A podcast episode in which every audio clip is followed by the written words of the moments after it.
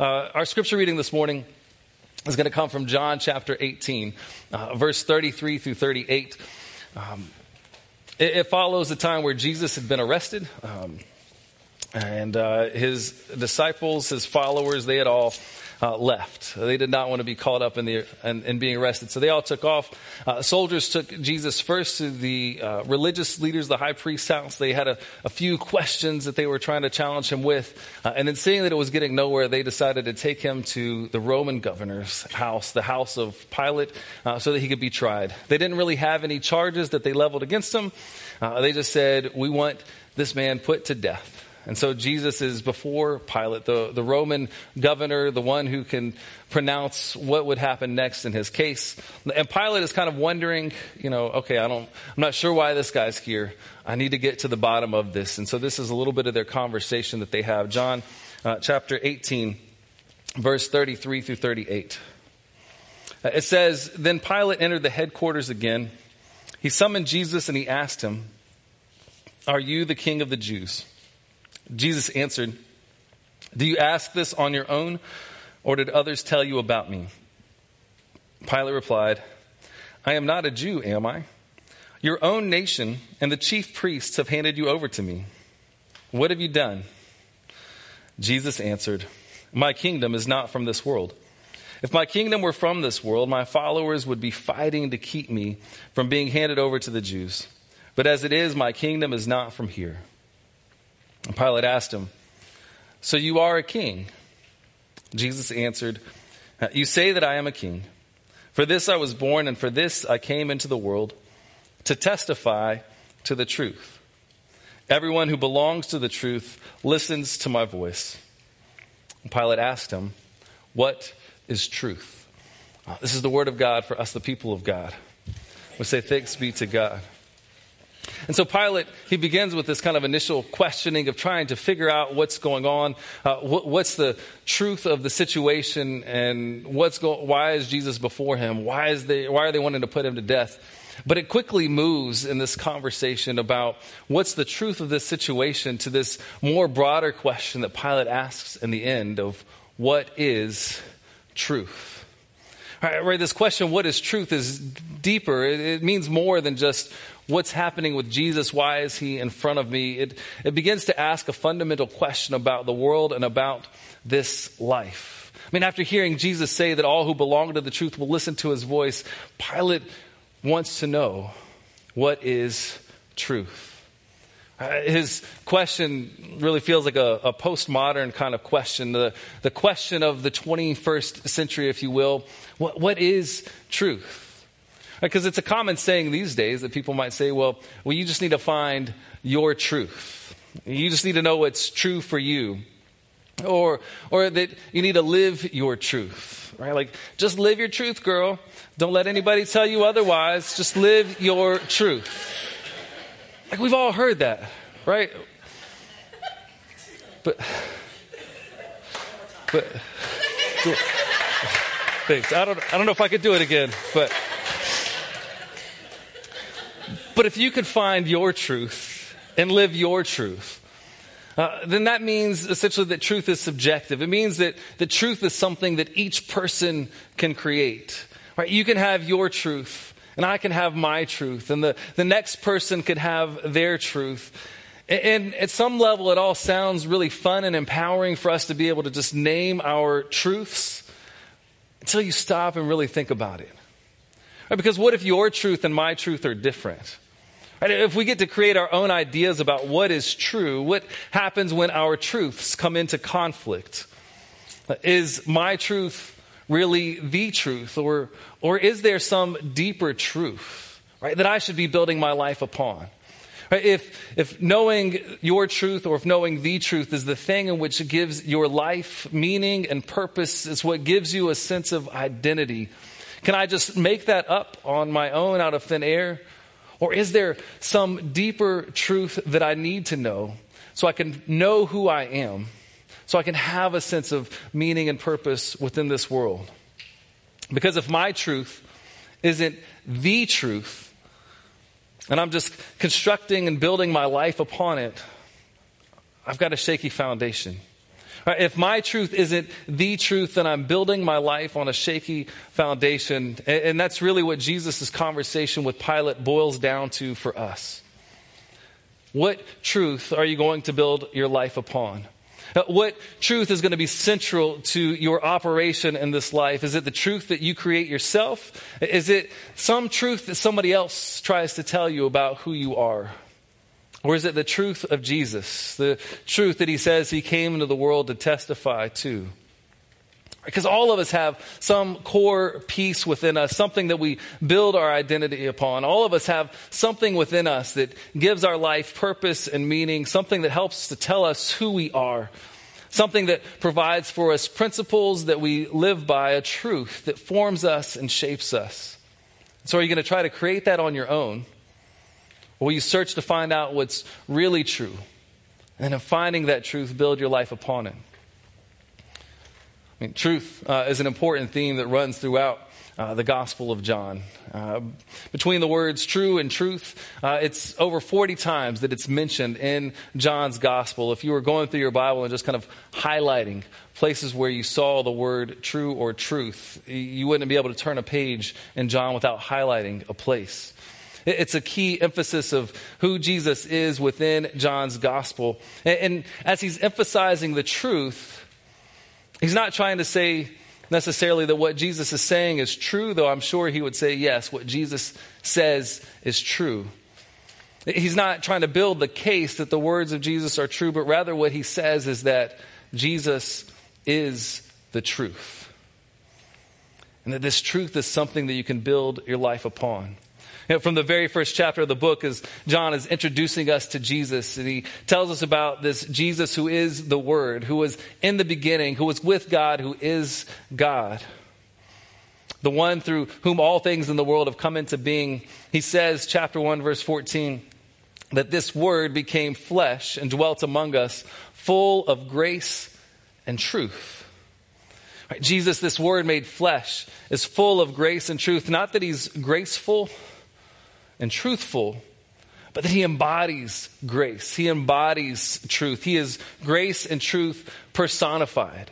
If we want to know what it looks like, what grace and truth look like, then we can look to Jesus because he is full of grace and truth. A little bit later on in John's gospel in chapter 14, Jesus is talking with the disciples, and it's this section where he's kind of preparing them for what's going to take place next. He's, he's letting them know that he's not going to be with them much longer. And so as he's telling them this, he tells them, hey, but I'm going to prepare a place for you. I'll go and I'll, I'll take you to be with me there. One of the disciples was kind of like, well, well, Jesus, you know, I, I don't know the way to get there. How do we get there? And Jesus says, I am the way and the truth and the life. Notice Jesus doesn't say, I'll show you a way. He, says, I am the way. He doesn't promise to teach us a truth. He says, I am the truth. Jesus doesn't offer us 10 secrets to a better life. He, says, I am the life. What we can gather from this is that if we, if we know the truth, if the truth lives within us, then we will know the way and we will have the life. If we know the truth, if our life is built on a solid foundation, if our core identity is wrapped up in what is really true, not just something that we create for ourselves or the stories that we allow the world around us to tell, but if our life is connected to what is really true, if we know the truth, then we know the way. It means we'll, we'll have a sense of purpose in life, a sense of direction. We'll know where to go when we need guidance. As Jesus said in our passage today, everyone who belongs to the truth listens to my voice. Right? Like sheep following their shepherd. They follow where the shepherd leads them. They, they follow in that way and that guidance. They, they listen for that voice. They seek wisdom from Jesus and they know the way. In John 16, 13, Jesus says, When the Spirit of truth comes, he will guide you into all truth. He's saying the Holy Spirit, God's power and presence within us, the Spirit of truth will guide us. If I know the truth, the Holy Spirit is within me to give me direction in my life.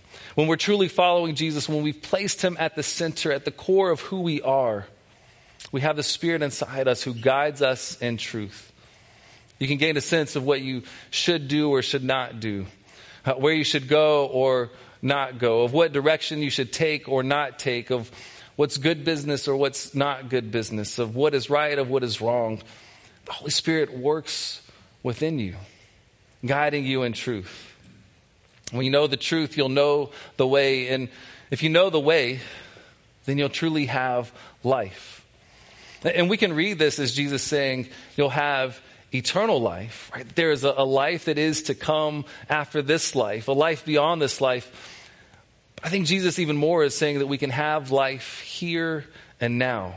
Right? A life that's filled with hope, with peace, with joy, a life that's filled with love, a, a life of not just wandering from one thing to the next, but a life that when you come to the end, you can look back on and say, I really lived. In John 10 10, Jesus says, I have come so that you might have life and have it to the full. If you know the truth, you know the way, and if you follow the way, then you have life that is lived to the full in Him. I think the challenge for many of us, though, is that, that we might know the truth. We know Jesus.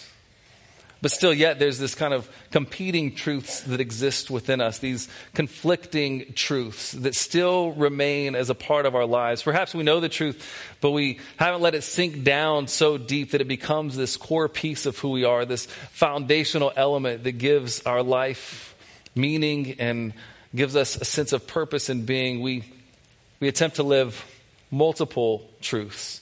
And so we end up finding ourselves in conflict, or we find ourselves missing out on this peace, this joy, this hope. When I was growing up, like uh, I developed this truth about myself from things that I had heard around me that that I didn't really have. Uh, that I had to, to, do all of these things to somehow gain acceptance from others, and that uh, even if I did all that I could, that somehow I was going to end up short right? That it wasn't going to be good enough. And so there was this kind of competing truth within me that pushed me to do all that I could to somehow earn acceptance or favor from the people around me, to earn love in some sense, but also understanding that I wasn't going to quite fully make it there. And this was kind of this truth that I embodied that affected the way that I lived and the way that I related to the people around me. And so eventually I tried to create this, this other truth about myself. I, I tried to define my own truth and say, well, I don't really care what people think. I'm going to live my life with this, with this walled off. It doesn't, it doesn't matter what you think. You can't say who I am. You don't get a chance to define me. I don't care if you like me or not. And I, I became this really, um, I don't know, kind of arrogant sort of person in that sense. And so it affected my connection and my relationships with others. And neither of these truths really provided a way of life that led me to truly having a full life. Neither of these truths that were out there that I was allowing to define me actually gave me a sense of peace or joy within life. And then, then I met Jesus and, and I learned the truth. And it began to change the way that I thought, the way that I lived, the way that I saw myself, the way that I saw others. And I found identity and meaning for my life not about what other people thought or or even these truths that I tried to create, but in this foundational truth of the world. Right? That God loved me enough, not because of what I had done, but because that He made me. He loved me enough that He would give His only Son to die for me so that I might have life here and now. And so I found this truth. And it became this, this core part of my being and my identity, but if I'm honest, like, I still find myself in conflict with these competing truths that define so much of my life. I still find myself in conflict with the truth and these other truths that the world has tried to tell me about who I am or that I've tried to create for myself. And I don't know your story or the truth that you have developed. But as we look around us at the world and our culture, the, the truths that we are told uh, or, or that you are what you produce. You are what others think. Your purpose is in what you've done or how you look. Right? I mean, the, the diet, the fitness industry makes its money by convincing you to believe this truth about yourself that's not actually based on health, but on appearance. And about trying to look at yourself through physical attractiveness to others based on some standard that's just made up. But that's a truth that they're trying to sell so you'll buy their product. Uh, I know many men who struggle with who they are apart from the work that they do, apart from what they can produce. There's this truth that tries to define a person based on what they do and what they produce. And many men struggle in retirement because they're not producing anymore. The truth that they've embodied is that, that what they can do is more important than who they are. That's why many struggle as they get older because, well, if I can't climb a ladder anymore, if I can't lift heavy things anymore, if I can't open the pickle jar for my wife anymore, then I don't know who I am. What's my purpose? I mean, the world tries to tell us that the truth about ourselves is found in our image, it's found in what we can do, it's found in our sex lives, it's found in our work lives, it's found in our leisure lives. There's all these truths that we're bombarded with. But Jesus says, I am the truth. I am the way. I am the life. He offers us a different truth. And so we struggle with these conflicting truths, even though we may have made a commitment to Jesus 20 years ago, 30 years ago, 50 years ago, 70 years ago. These conflicting truths from our past and the conflicting truths that the world tells us tries to shape us in a different way. I mean, I found myself that even after I came to know Jesus, these other truths are still trying to speak into my life. That I have to, again, go back and back and back to Jesus on an ongoing regular basis, on a daily basis, to recommit myself to the truth that He has offered to me. I mean, just this past week, uh, I was talking to my uh, a friend of mine. I was asking for some advice about what to do in a particular situation. I wasn't sure the best approach to take. I wasn't sure how I was going to handle it, what steps I should do next. And, and so as I'm talking with my friend, says, "Well, well, maybe you should pray and ask God what to do." And I had a, oh yeah, Maybe, maybe you're right, right? Because I still have these competing truths that are telling me that I have to figure it out, that there's somehow in which I can be wise and smart enough and good enough on my own that, that I don't need to. My friend reminded me of that important truth of who Jesus is and that he's going to offer the way to me. So, what I'd invite us to reflect on this morning is, is first, do you know the truth? Right? Do, do you really know the truth? Do you know Jesus? Is he the heart of, of who you are, of your being? Is, is Jesus what gives your life meaning and purpose? Have you found him to be your way? Now, if you're feeling anxious and worried, if you're struggling with feelings of hopelessness and despair, if you're missing you know, the life, are you living in relation to the truth? If you feel an unease with direction in life, if you're looking for purpose, if you're uncertain about the next steps forward, if you, if you need wisdom and guidance, if you're struggling with your way, like are you living in close relation to the truth? Because when you know the truth, you'll know the way. Even when the way seems hard, you'll know that you can travel that way. And if you know the truth and you follow the way, then you're going to have that life, that peace, that joy, that hope that comes through Jesus. Even when the world around you seems chaotic and out of control, you will know in your heart that you have the life. So um, I'm a I'm a big Florida State fan. Uh, if some people know that, some people maybe this is news for you. Uh, I love the Seminoles. Uh, uh, football, basketball, I'm all in. Like I could tell you the coaches, who's coaching what position, like all the player names. I've got it all down. It was, it's, it's my alma mater, right? I, I, went there. I made a commitment to Florida State, you know, 20 years ago, and, and, and so I've loved them ever since. But what I know about them today isn't because of the commitment I made 20 years ago. It's because every day I'm going on websites that talk about Florida State football. That's telling me, you know, who they're recruiting, who's on the team, how they looked in practice, who got injured, you know, what this coach is doing, what this person's thinking. I'm listening to podcasts that talk about Florida State football and I'm taking it all in, all of this information I'm processing and I'm letting it sink in. And it's not because of what I did 20 years ago when I was in school, it's because of what I'm doing day to day. And the same thing is, is true in our relationship with Jesus and our relationship with the truth.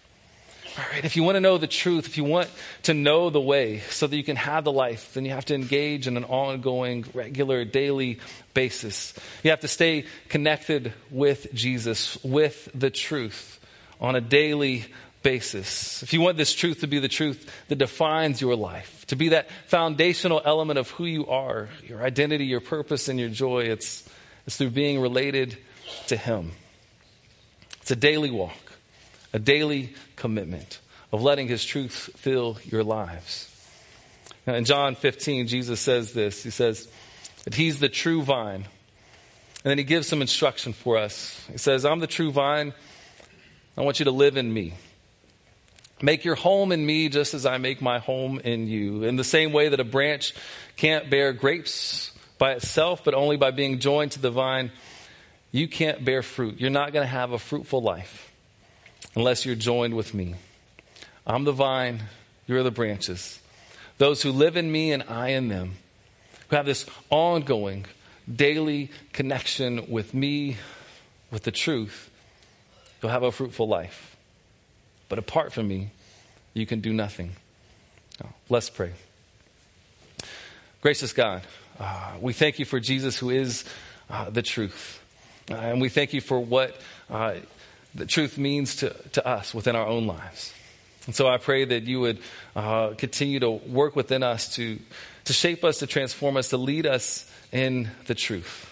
That we might follow uh, the way, we might have the life that you have for us. May we be defined by that. May uh, the truth, uh, who is Jesus, give our life its purpose and our meaning. May we, may we stick close to you. I pray that you continue to, to draw us unto you, trusting that as we draw near to you, that you come even closer towards us. We pray this all in Jesus' name. Amen.